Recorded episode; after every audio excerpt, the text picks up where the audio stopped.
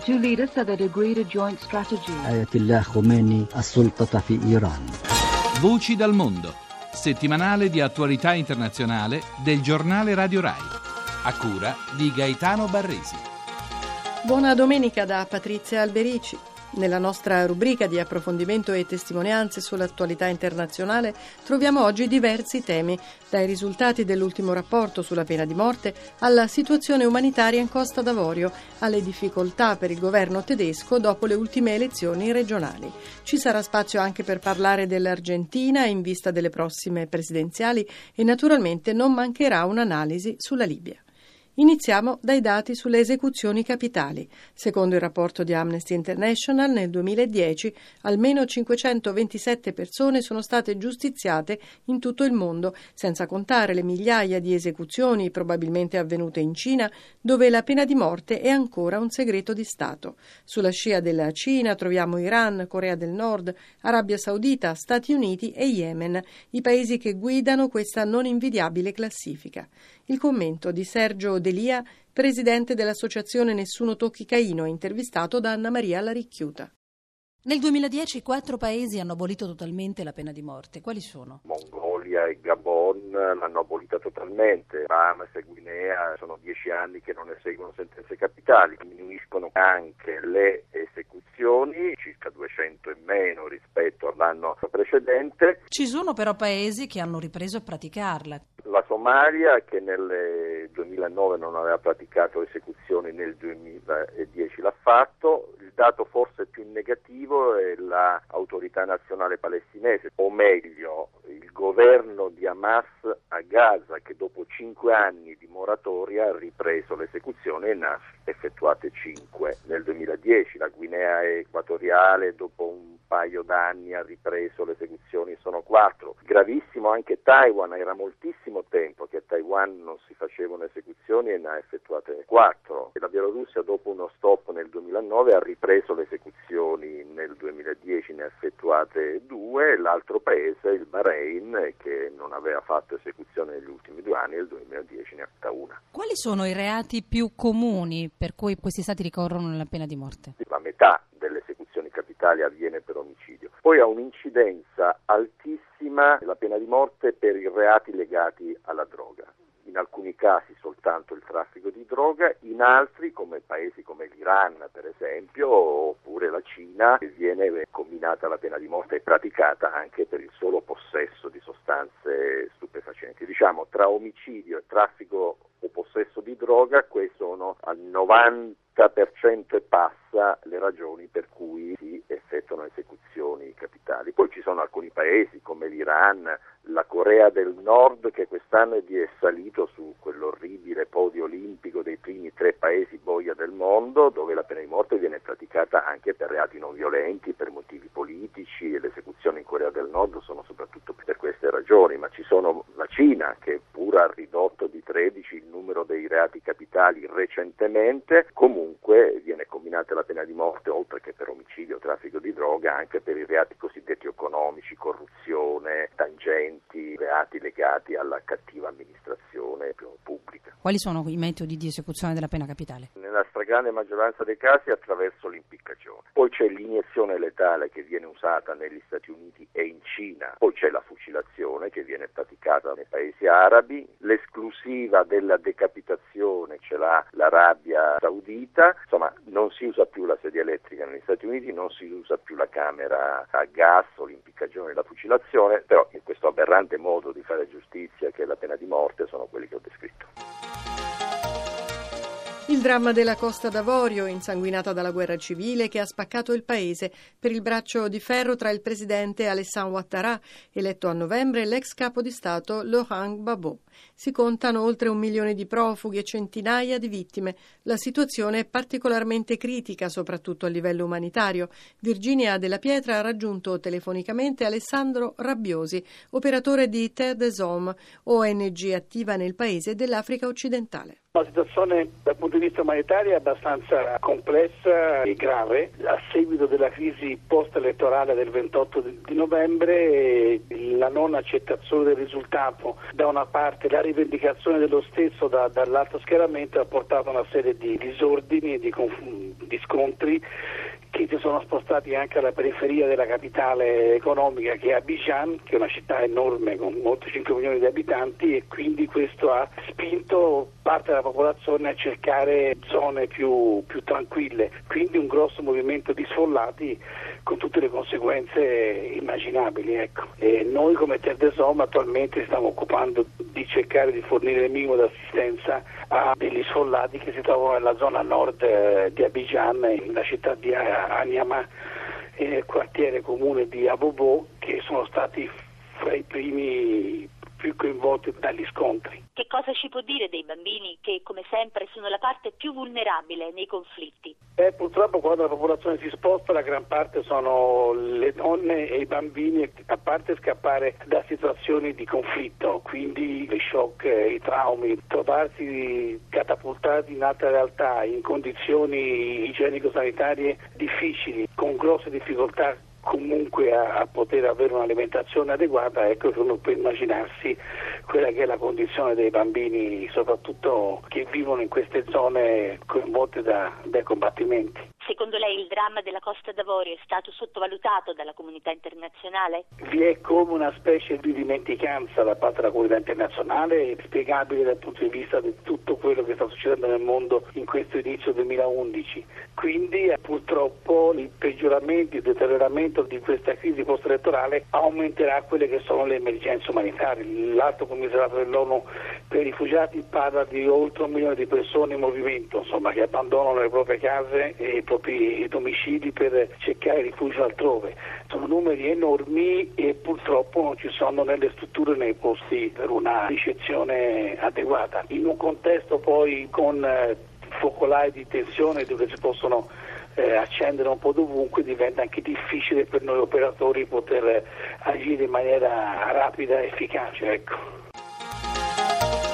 Sconfitta storica in Germania per la coalizione democristiana liberale della cancelliera Merkel e del ministro degli esteri Westerwelle. In due land chiave, quello ricchissimo di Stoccarda e nella Renania Palatinato di Magonza, i verdi quasi triplicano i voti e per la prima volta dopo 58 anni i Grünen otterranno il governatore della regione del Baden-Württemberg. Ma cerchiamo di capire dove va ora la Germania di Frau Merkel.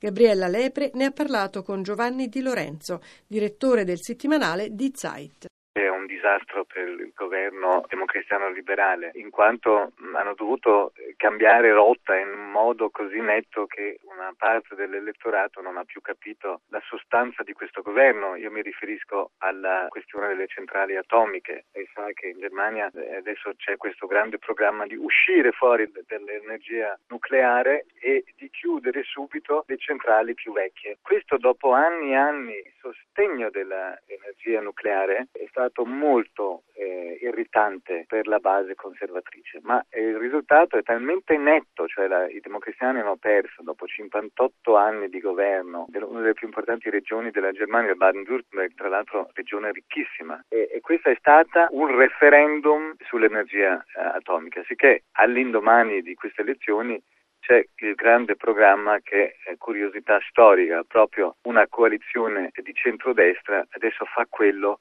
che avrebbe voluto fare il Partito Socialdemocratico assieme ai Verdi. Quali sono i prossimi appuntamenti elettorali? I Verdi ora puntano al sindaco di Berlino, poi nel 2013 ci sono le elezioni politiche. Potrebbe anche essere che nel, nel land più grande della Germania, Nord-Reno-Westfalia, si vada incontro alle elezioni anticipate, ma eh, i socialdemocratici sono piuttosto cauti perché vedono che tutte le elezioni in questo momento vanno a favore dei Verdi ma non eh, dei socialdemocratici. Perciò è uno spostamento anche eh, a sinistra, in quanto i socialdemocratici non riescono ad approfittare di questo momento di grande debolezza del governo. È stato un problema di mancanza di argomenti, come ha scritto la Frankfurter Allgemeine qualche giorno fa, o un problema di leadership?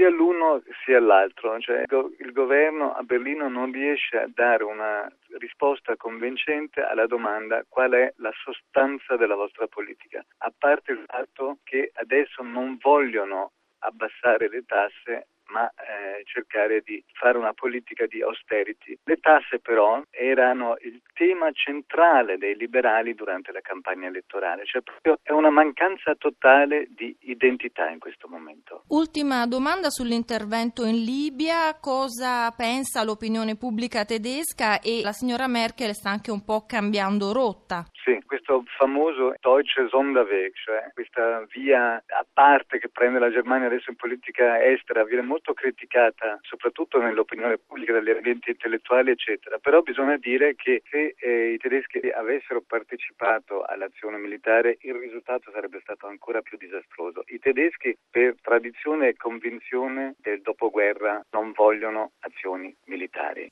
Restiamo in tema, parliamo di Libia, dove aumenta il numero dei rappresentanti del regime, ministri e diplomatici che abbandonano Gheddafi. Un segnale che abbiamo chiesto di commentare a Vittorio Emanuele Parzi, docente di relazioni internazionali all'Università Cattolica di Milano. Il fatto che persone importanti dell'entourage di Gheddafi abbandonino la nave significa che al di là della temporanea capacità del regime di tenere a Bada, l'armata brancaleone dei ribelli, queste persone che sono in possesso di informazioni che noi non conosciamo probabilmente valutano il futuro politico del regime come inesistente e quindi cercano di mettersi in salvo finché hanno qualcosa da offrire. Si parla anche di un tentativo a Londra da parte di un emissario del regime di trattare una qualche soluzione concordata, forse una resa onorevole. Credo che questi emissari semplicemente stiano sondando il terreno per capire quale spazio ci sia per mettere in salvo il colonnello o il suo entourage più ristretto, i suoi familiari. Anche questo direi che è un segnale del fatto che nessuno a Tripoli pensa davvero che al di là di quanto possa essere lunga la battaglia sul campo ci sia un futuro viabile, un futuro possibile per il regime di Gheddafi. Questo è un segnale importante eh, che deve spingerci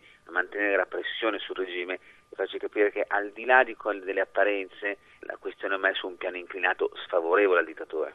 E per i ribelli che tipo di futuro potrebbe esserci? Sapranno condurre la Libia verso una forma di democrazia o comunque di visione partecipata del potere? Questo è un grande punto di domanda anche perché non sappiamo poi come sia composto questo fronte dei ribelli. Però bisogna essere anche molto uh, attenti su questo, nel senso che noi non abbiamo assunto come comunità internazionale, come Occidente, come NATO, nessun tipo di uh, responsabilità sul futuro politico della Libia. Il nostro impegno è far cessare i massacri e eh, far cadere diciamo così, il regime di Gheddafi, cioè contribuire al fatto che le forze politiche interne si sono rivoltate contro Gheddafi conseguano il loro obiettivo. Però non possiamo condizionare il nostro intervento in questo momento alle prospettive di successo di un processo complesso e lungo come quello della democratizzazione di un paese complicato come la Libia. Visita lampo del ministro Frattini in Argentina per rilanciare le relazioni con l'Italia, un'occasione per noi di fare il punto sul clima politico in vista delle presidenziali che vedono al momento come favorita l'attuale inquilina della Casa Rosada, Cristina Kirchner, vedova di Nestor.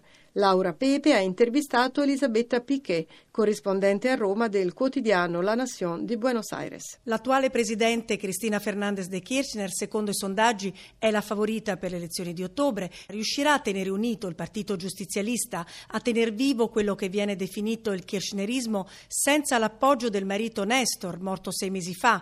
Doveva essere lui a tornare alla Casa Rosada. Stato Nestor il candidato sicuramente l'opposizione sarebbe più forte. Nestor è una figura molto eh, polarizzante, molto di più di Cristina, amato o odiato, ma l'opposizione con Nestor sarebbe stata in questo momento più forte. Il fatto della morte di Nestor Kirchner ha cambiato totalmente eh, lo scenario politico e, e, e, in questo senso ha beneficiato moltissimo sua moglie perché dal momento che questo marito è morto c'è stato un salto nei sondaggi di 12 punti. Parliamo degli altri possibili candidati. Maurizio Macri, di origine italiana, di centrodestra, sindaco di Buenos Aires. Che può dirci di lui? Maurizio Macri, alcuni chiamano il Berlusconi argentino perché di una famiglia ricchissima, delle più ricche dell'Argentina, anche lui non ha ancora detto se si presenta o meno come candidato, comunque al giorno d'oggi eh, sarebbe battuto eh, sonoramente, teoricamente, da Cristina, quindi lui non sa bene cosa fare, però c'è anche il fatto che lui potrebbe eventualmente essere appoggiato da tutto questo peronismo dissidente che esiste anche in Argentina e che è anche molto forte. A sinistra invece c'è Riccardo Alfonsin, leader dell'Unione Civica Radicale, figlio d'arte, suo padre Raúl Alfonsin fu presidente dall'83 all'89. Sì, del radicalismo che è la grande altra forza politica argentina alternativa al peronismo lui teoricamente è quello che ha la migliore immagine e nel radicalismo anche lì ci sono altre figure, lui teoricamente è quello che ha detto più chiaramente che si candida, ma c'è un'altra figura del vicepresidente, dell'attuale vicepresidente Julio Cobos, anche lui è un radicale, è un radicale che poi era diventato radical K, cioè K de, perché era diventato kirchnerista, ma comunque ha litigato con Cristina, con Kirchner e tutti, era una figura che a un certo punto sembrava che potesse essere un grande candidato, ma non si capisce neanche lì, una situazione abbastanza complicata. Ma esiste una possibile alternativa a Cristina all'interno del Partito Giustizialista? Penso a Daniel Scioli, per esempio. Daniel Scioli fai molto bene a parlare di lui, è un ex campione di motonautica, governatore della provincia di Buenos Aires, che è la provincia più importante e più ricca dell'Argentina. Lui ha un rapporto con Cristina molto enigmatico da un lato, in questo momento sapendo appunto che Cristina ha questa um, adesione così alta, rimane molto tranquillo, l'appoggia, però Scioli è uno eh, papabile, nel senso che se lui si candidasse potrebbe essere un problema per Cristina. Ci fermiamo qui, grazie a Emanuela Giurisato in redazione e a Fabio Cardinali in regia. Appuntamento tra sette giorni. Da Patrizia Alberici ancora una buona domenica.